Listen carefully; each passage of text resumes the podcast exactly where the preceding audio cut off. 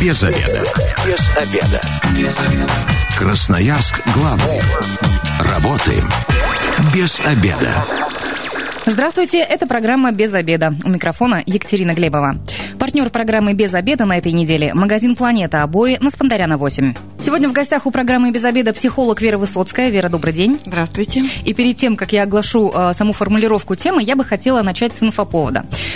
Чтобы вы поняли, зачем мы вообще сегодня собрались. Дело в том, что газета «Нью-Йорк Таймс» выпустила статью о датском телешоу, в котором несколько взрослых, чаще 5, но иногда 4, раздеваются перед группой детей и отвечают на их вопросы о своих телах. Это телешоу показывает датский общенациональный телеканал для детей DR Ultra. Оно называется «Ультра раздевается». Снято уже 2 сезона. Причем по итогам первого, вышедшего в 2019 году, шоу признали в Дании лучшей детской программой года. Ну и на самом деле у программы-то благая цель. Я чуть позже об этом скажу. Немножко о первом сезоне. Первый сезон телешоу был посвящен в основном вопросам об интимных зонах мужчин и женщин. Во втором сезоне темы другие. О коже и волосах, о весе и росте, о татуировках, о других модификациях тела, о телесных особенностях. Среди гостей второго сезона, на съемки которого и попали журналисты «Нью-Йорк Таймс», были транс-человек, мужчина с протезом ноги, мужчина с маленькими рожками, имплантированными под кожу головы.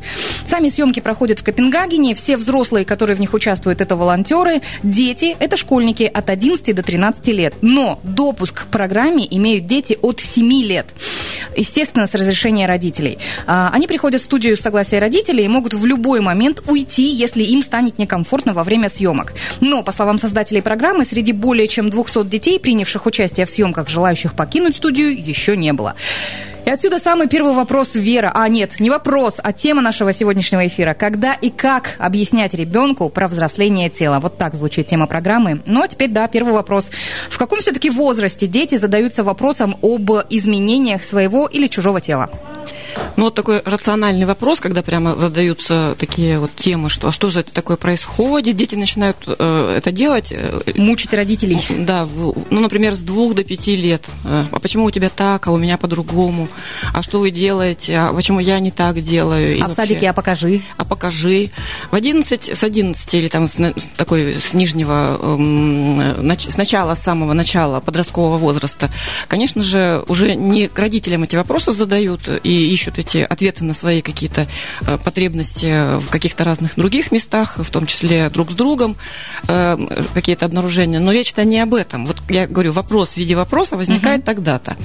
А развитие вот такое отношение к телу, отношение к своим потребностям разнообразным, человек переживает с самого первого дня, как он появляется на Земле, по некоторым концепциям еще внутриутробно, будучи эмбрионом. Человек исследует, у человека происходит развитие вот такое, в том числе, например, сексуальное, полуролевое, в котором вот этот телесный аспект, отношение к своему телу, к телу других людей, конечно, значительное место занимает. Ну, не будем брать в пример Европу, я шокирована этим детским телешоу, но а вот у нас в стране есть какая-то статистика, когда у нас начинают условно просвещать? Но вообще у нас в России очень мало таких образовательных учреждений детских, дошкольных, школьных, в том числе, которые посвящены профессиональному образованию, среднему и высшему, где есть вот этот курс. У нас эта тема остается такой актуальной, будем говорить. Она продолжает разрабатываться. И это в том числе продолжение нашей морали. У нас сейчас такая двойная на эту тему мораль. И часть людей говорят, что и как мы отстали от Запада, и давайте-ка тоже разрабатывать такие программы. А какие-то группы заявляют о том, что Запад вот продолжает, там, например, загнивать, и их подходы к половому и сексуальному воспитанию неадекватны. И в связи с этим хорошо бы как вот совсем по-другому. Все вот происходит, с одной стороны, в дискуссиях, с другой стороны, но вот я не думаю, что интерес наших родителей и наших детей каким-то образом кардинально отличается. И культуральные особенности, несомненно, присутствуют. Там, например... Ну, мне кажется, это чуть ли не основное. Ну, конечно, это такая тема, в которой культура и нормы морали, этики как нигде остро проявляются и могут быть абсолютно категоричные взгляды. Если мы возвращаемся к ответу на вопрос, какие у нас есть такие программы вот такого воспитания, все базируется как раз на вот этой вот культурной проблеме. Наверное, которая идет все-таки из семьи. Конечно. Первый институт, в котором ребенок отвечает вот на эти вопросы, в котором, собственно, самое основное развитие происходит, это, конечно, семья. Мама и папа, их отношение к своему телу, их отношение к сексу, их отношение к отношениям и так далее. Ну, вы практически уже и на второй вопрос ответили, потому что я хотела спросить, а кто все-таки должен просвещать? В первую очередь это должны быть родители, школа или одноклассники, как это чаще бывает? Начинается с того, что это мама, во-первых, в том числе для мальчиков. А папа? В том числе для мальчиков все-таки мама, в связи с тем, что отношения, вот этот телесный аспект в отношениях с мамой специфичен, да, правда ведь? А, ну то, что мама вынашивала, кормит грудью, мама моет, но при том, что тут мы имеем в виду содержание контакта. Есть истории, где папа эти все функции выполняет. Конечно, он из бутылочки кормит. Мне кажется, кормит. Это золотой батя. Да. И тут очень важно, что про папу, что про маму, если мы говорим про ранний период, насколько у мамы и у папы, ну вот есть вот эта способность осуществлять контакт, эта способность осуществлять адекватный интимный контакт с ребенком. Потому что, если мы говорим про тему сексуального такого вот, ну, если не насилия, то какого-то травматического влияния на ребенка, то ну, вот нежность, она может быть сексуальная, а может быть родительской. Важно разницу понимать. Ну, это вы сейчас возвращаетесь к этому датскому телевидению и к этой лучшей детской программе года. Я повторюсь, это была программа «Ультра раздевается». Кстати, я же хотела рассказать вам цель этой программы. Да-да-да. И она на самом деле благая. Создатели утверждают, создатели программы обращают внимание на то, что в современной медиасреде детей преследует образ идеального тела. Ну, в чем-то они правы, там, Инстаграм, не Инстаграм и так далее. В соцсетях и в рекламе они смотрят на идеально выглядящих людей, хотя в действительности человеческое тело не таково. Дальше цитата. «У нас есть лишний вес, нежелательные волосы или прыщи. Мы хотим, чтобы дети с самого раннего возраста понимали, что это нормально», объяснил ведущий программы. Ну, то есть, цель-то на самом деле благая, другое дело, какими способами они добиваются вот такого просвещения. Ну да, я вот и говорю, что вот этот бодипозитив, эта тема не такая простая, чтобы ее можно было, тревогу, связанную с отношением к своему телу, таким элементарным информированием снять. Или вот когда детям предоставляются такие примеры. Тема глубокая, такое протестное отношение, конфликтное отношение к своим особенностям, к своей внешности, связано с какими-то другими обстоятельствами. Развитие ребенка, его вот такого вот бытия, его ближайшего окружения. Не так все просто. И я бы, наверное, обратилась к радиослушателям, что я сейчас и делаю, что я хочу важное отметить, что мы сейчас не говорим о сексе, мы говорим об изменениях тела и вопросах, связанных с ними. И 219-11-10. Испытываете ли вы трудности в просвещении своего ребенка? Может быть, у вас были самые неожиданные вопросы от ваших детей? Тогда позвоните, поделитесь. Тем более в студии специалист, психолог Вера Высоцкая. Мы постараемся вам ответить и вообще присоединяйтесь к беседе. 219-11-10. Но вот что касается просвещения, есть же такой момент, когда ребенок достигает определенного возраста, ну вот да, он начинает задавать вопросы: мама, откуда я взялся, а почему я не такой, как там Петя из соседнего подъезда, и бывает, что ты ему рассказываешь, и вот какой-то такой малюсенькой информации ему достаточно, он получил знание, что да, тебя нашли в капусте, все, ему достаточно, и он ушел. Не все родители могут понять, что когда достаточно, а когда нет. И кто-то начинает просвещать, ну, достаточно... Избыточно. Да, вот, я на этом хотела сказать. Как понять, где вот эта грань? Когда ребенку все, хватит одной капусты, а когда уже можно и глубже углубиться в тему? Здесь работает так называемый контакт. Волшебное вот это вот взаимодействие родителей и детей. Если это подлинный контакт, если есть какое-то такое внимание... Можно прям примеры? Родительская чувствительность. Чем характеризуется хороший контакт? То, что родители... чувство срабатывает.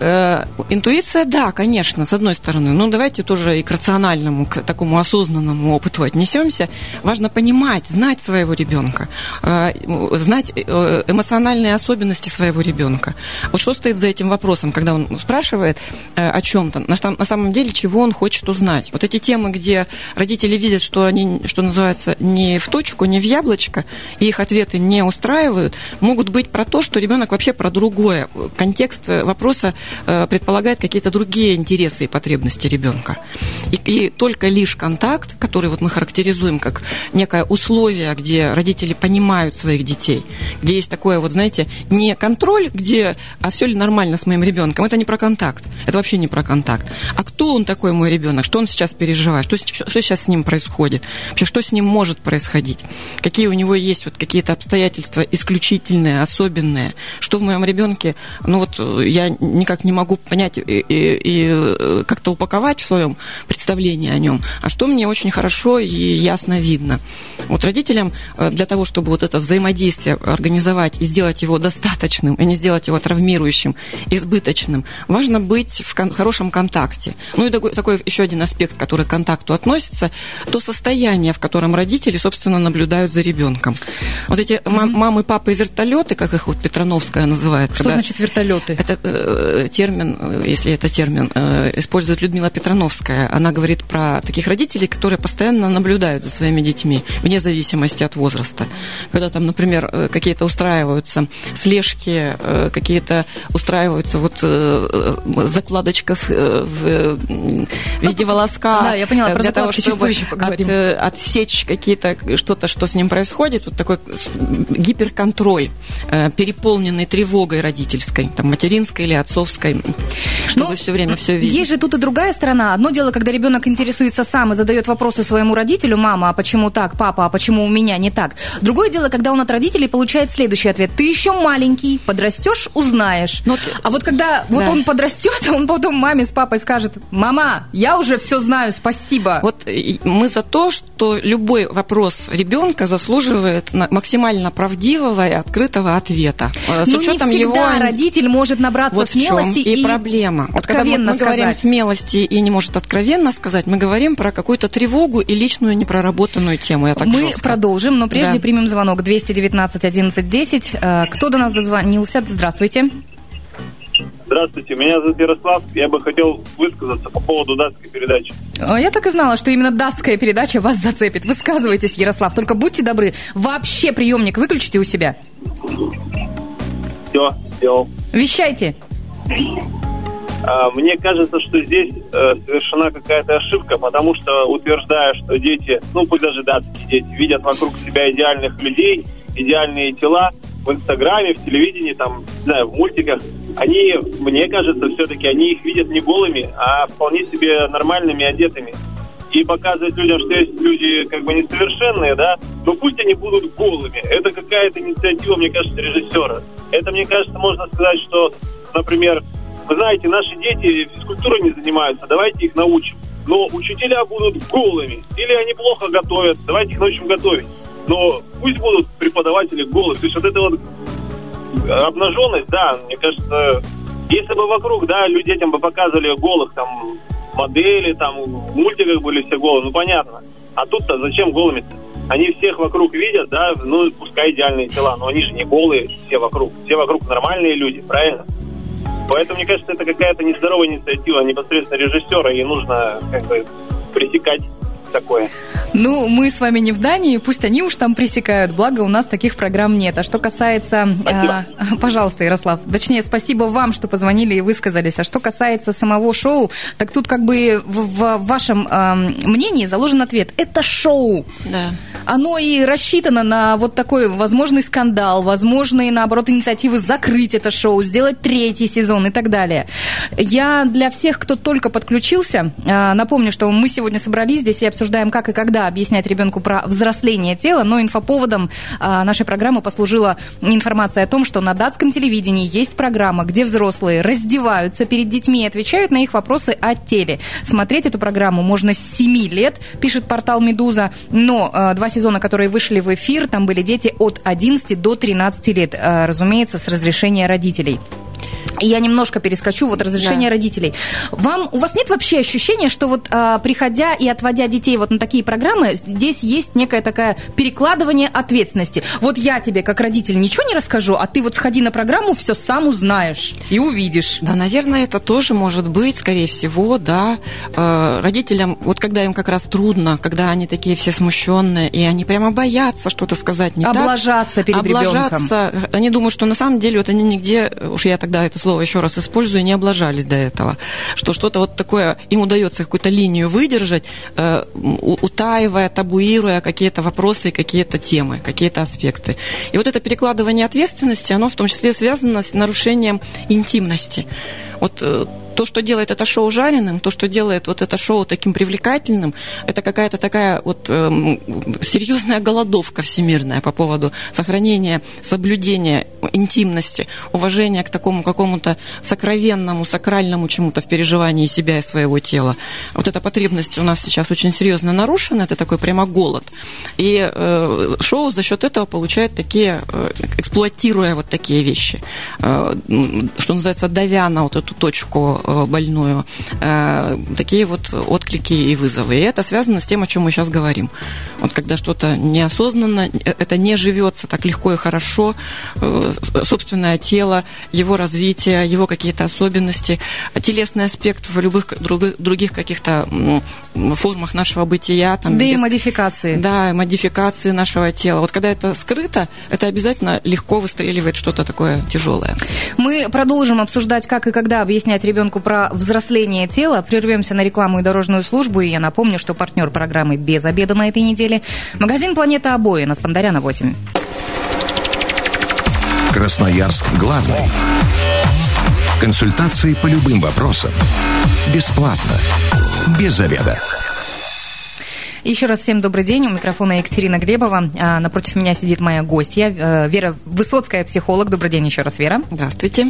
Мы сегодня в программе «Без обеда» обсуждаем, как и когда объяснять ребенку про взросление тела. И делаем мы не просто так, мы оттолкнулись от инфоповода. Я на всякий случай его напомню для тех, кто только что к нам подключился. На датском телевидении есть программа, где взрослые раздеваются перед детьми и отвечают на их вопросы о теле. Чтобы вы поняли, они раздеваются совсем. Совсем вообще. Вообще совсем. Смотреть эту программу можно с 7 лет, пишет портал «Медуза». Именно после публикации, которую сделала газета «Нью-Йорк Таймс» об этой программе, эту передачу стали активно обсуждать в мировых медиа, в том числе и делаем это мы сейчас.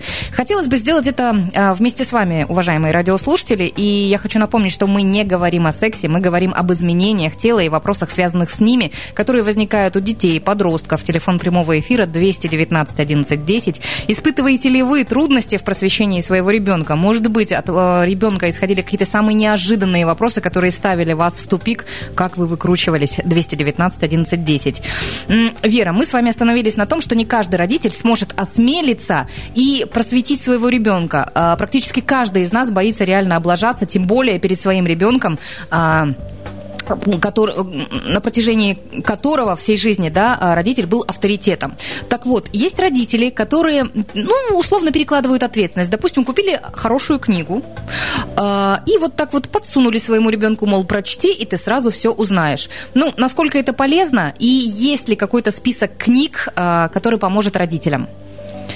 Я начну с того, что нет такой книги, которая заменит, собственно, родительское такое вот общение с родителями. И любую книгу, самую лучшую, хорошо и правильно обсудить, прокомментировать, поговорить с соблюдением, в том числе, вот каких-то интимных обстоятельств, с соблюдением вот каких-то таких условий контакта с ребенком, вот, когда ребенок может отреагировать. Ему не полезно просто прочитать эту книгу, ему полезно в том числе эту книгу обсудить, прожить, упаковать как-то в своем сознании. Поэтому какой бы список кто ни рекомендовал, обязательно важно самому эту книгу хорошо прочитать и в том числе предложить ребенку это обсудить и инициировать вот это обсуждение как можно в более таких хороших обстоятельствах, дружески, без каких-то контрольных экзаменационных вопросов, как ты там все усвоил, что ты понял и так далее. Вот все-таки здесь главным является способствовать тому, чтобы у ребенка представление о его теле,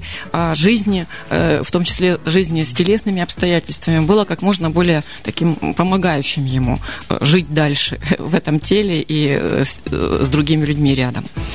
Но вот когда я задавала вам вопрос про книги, про том, что и про то, что родители вот так как бы их подсовывают своим детям, знаете, какая еще мысль закралась, что чаще всего, когда родитель уже начинает действовать, книжку, да, какую-то предлагать, ребенок-то может и знать что-то, возможно, все, возможно, кое-что, причем знать не из книг, а от своих сверстников. Ну, насколько это условно нормально или ненормально вообще обсуждать изменения своего тела со своими друзьями, одноклассниками? Ну и не кажется ли вам, что тут есть риски нарваться на троллинг? Конечно, есть риски, с одной стороны. С другой стороны, ну, любое сообщество человеческое, в том числе детское сообщество, имеет право обсуждать любые темы. Другой вопрос, как это будет обсуждаться, какие будут заданы, что называется, рамки, какая будет атмосфера вот этого обсуждения. И здесь мы опять возвращаемся в то, что было до того. Чем больше ребенок будет подготовлен к разного рода жанрам в обсуждениях в своей семье, ну, например, ребенок будет готов к критике, ребенок будет готов к какой-то... Он сможет распознать какие-то вещи, которые звучат там с точки зрения какого-то игнорирования или насилия, или еще какого-то давления, и будет знать, как этому противостоять, тем ему будет легче жить. Сообщество подростков обязательно будет обсуждать эту тему. Тут речь не идет о том, что нормально или ненормально. Речь идет о том, что вот все, что интересно человеку, он имеет право обсуждать, он имеет право найти на эту тему какие-то ответы, найти какую-то группу, с которой он это будет как-то рассматривать с разных сторон, крутить в своем сознании, в своем отношении. Ну вот и опять-таки, возвращаясь к нормальности или ненормальности, уж вам лучше знать. А если школьник, который уже половозрелого возраста достиг, он не интересуется вообще изменениями своего тела. Ну, тут есть какой-то звоночек для родителей? Ага, сводить к специалисту или... Пусть живет себе спокойно, будем посмотреть. Вот вы знаете, если у родителей возникает какой-то звоночек, что угодно, там, например, не интересуется своим телом или излишне интересуется. Ну, странно, что не задают вопросы. Вот, например, у родителей возникло, вот странно, что не задают вопросы. Лучше родителям найти специалиста, с которым эту тему проработать. Любое беспокойство по поводу ребенка заслуживает какого-то хорошего внимания, какой-то проработки с специалистом адекватным, потому что за этим стоит что-то, что в отношениях с ребенком происходит, что с самим ребенком происходит. Есть такие истории, где родители приписывают своим детям или, наоборот, на детей проецируют, что называется, свои темы, какие-то свои проблемы. Есть такие истории, где родители обесценивают какие-то тенденции болезненные, травматические. И вот чтобы каким-то образом к этому отнестись, лучше вот при любом беспокойстве все-таки находить своего специалиста, находить вот этому беспокойству хорошее сопровождение. Телефон студии 219-11-10. Мы сегодня обсуждаем, как и когда объяснять ребенку про взросление тела. И спрашиваем у вас, испытываете ли вы трудности в просвещении своего ребенка. Возможно, у вас были какие-то самые неожиданные вопросы от ваших детей, подростков. Тогда звоните 219-11-10, поделитесь с нами. Но если вернуться к шоу «Ультра раздевается», о котором мы сегодня тут полпрограммы с вами разговариваем, не кажется ли вам, что вот всю полученную информацию, те дети, которые присутствовали в этой программе, те дети, которые видели этих обнаженных людей, задавали вопросы и про татуировки, и про волосы, и про прыщи, и про все прочее, они вот эту полученную информацию понесут, ну, всюду. И в семью, и в школу, куда они вернутся. Ну и... какие-то, может быть, проблемы с этим будут связаны. Ну вот хорошо, пришли они домой после этой программы, и они такие радостные побежали к родителям обсуждать: «Мама, а у него?» и так далее. Но они, конечно, понесут. И для некоторых эта информация будет каким-то таким переживанием, каким-то событием, что обеспечит поводы это обсуждать. Для кого-то это может быть травма. Я не буду какие-то прогнозы формулировать, но то, что вероятность такая есть, что это может быть как-то травматически в том числе переживаться, да, есть. Все зависит от контекста. Они все-таки, ну, не такие маленькие, там, вот вы говорите, самые... От 11 до 13. Да, самые такие маленькие были... 11-летние, и у них как раз есть вот эти вот вопросы, которые в том числе уже выходят из семьи, за границы семьи, они уже друг с другом или с кем-то еще могут обсуждать. Подростки ищут какого-то другого взрослого уже, и, как я уже говорила, в своей среде это могут обсуждать, что само по себе, ну, не может быть там нормальным или ненормальным, это такое обстоятельство.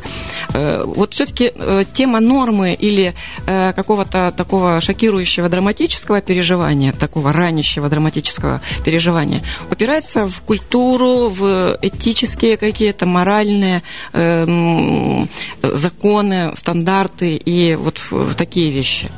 И в каждом обществе, и в каждой семье, уж если мы не только про общество будем говорить, это свое, и важно это связывать, важно это вот для семьи. Если мы родители сейчас ориентируем, вот в своей семье это еще раз там обновить, назвать самим себе, так себя подготовить к вот этим разговорам про телесное развитие. Ну вот пока вы отвечали, я для себя два пункта пометила и хотела спросить про другого взрослого. А почему, собственно, у детей, у подростков, которые воспитываются в нормальных семьях, такая необходимость начинается спросить не у мамы с папой, а у другого взрослого? Ну, потому что подростковый возраст предполагает в том числе такое отделение от родителей, сепарацию, психология называется.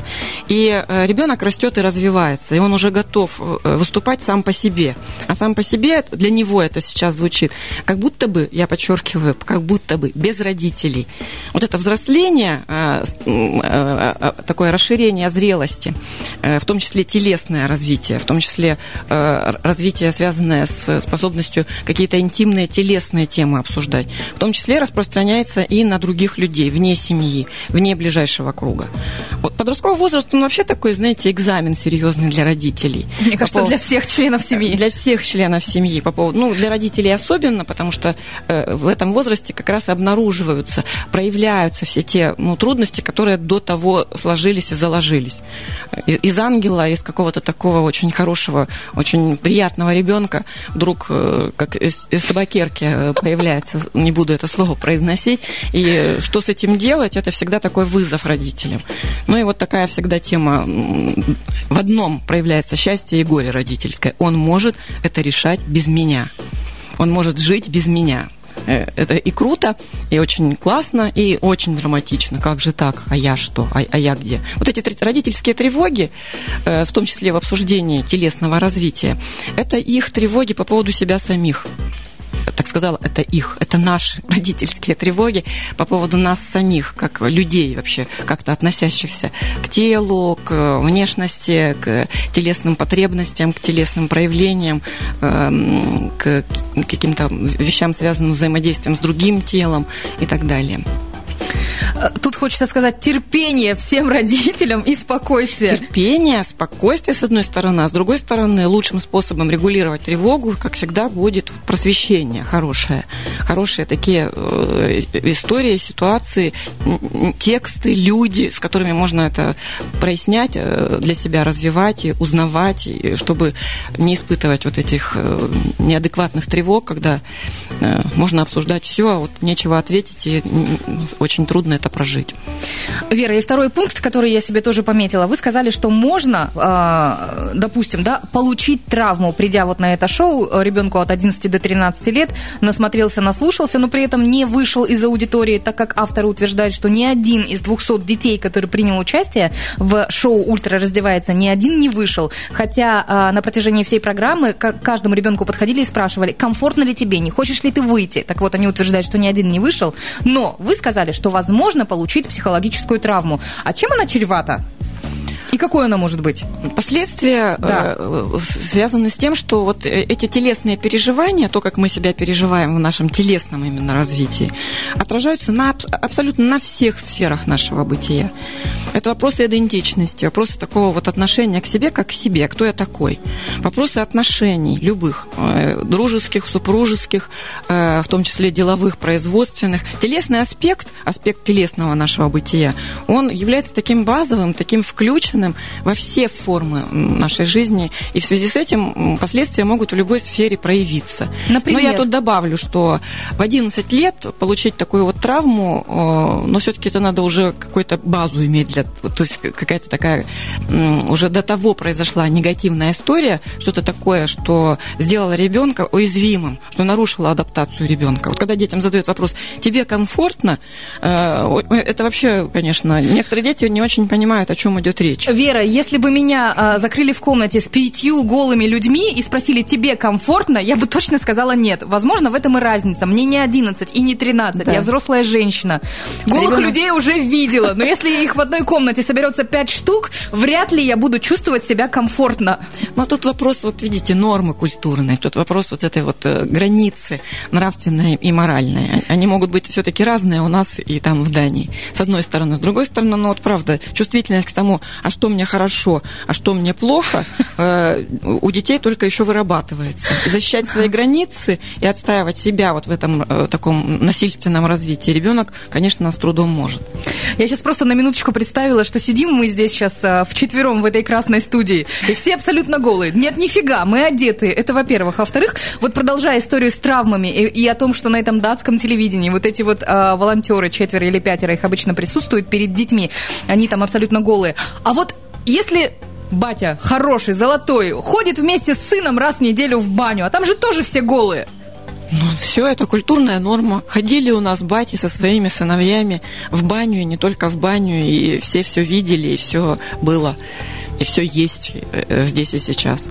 Мы же сейчас в основном обращаемся к нашим красноярским слушателям. Ну, конечно. И я думаю, что есть какие-то истории, где вот сложились какие-то традиции, связанные с телесностью, связанные с вот этим аспектом общения, с вот этим аспектом бытия, и это нормально и хорошо. Все дело в культуре. Все дело в культуре. В одной семье это нормально, когда папа сидит, завтракает только, например, в брюках, в мягких домашних. Да, говорите уже в труханах. Да, в труханах. А в другой семье это категорически недопустимо. И, ну, как минимум, ребенку полезно знать, что в разных семьях разное допустимо, и что ему теперь предстоит самоопределиться, что для него будет избыточно. Как вы уже сказали, сепарация, отделение от родителей, да. Такая некая взрослость. Я говорю огромное спасибо моей сегодняшней гости. В гостях у программы «Без обеда» была психолог Вера Высоцкая. Спасибо вам огромное за то, что просветили и меня, и наших радиослушателей. Мы сегодня с вами обсуждали, как и когда объяснять ребенку про взросление тела. Ближе к 3 часам программа будет на сайте 102.8 FM. И не забывайте, что если вы вдруг остались без обеда, вы остались в курсе. Партнер программы «Без обеда» на этой неделе — магазин «Планета Обои» на Спандаряна 8. Без обеда.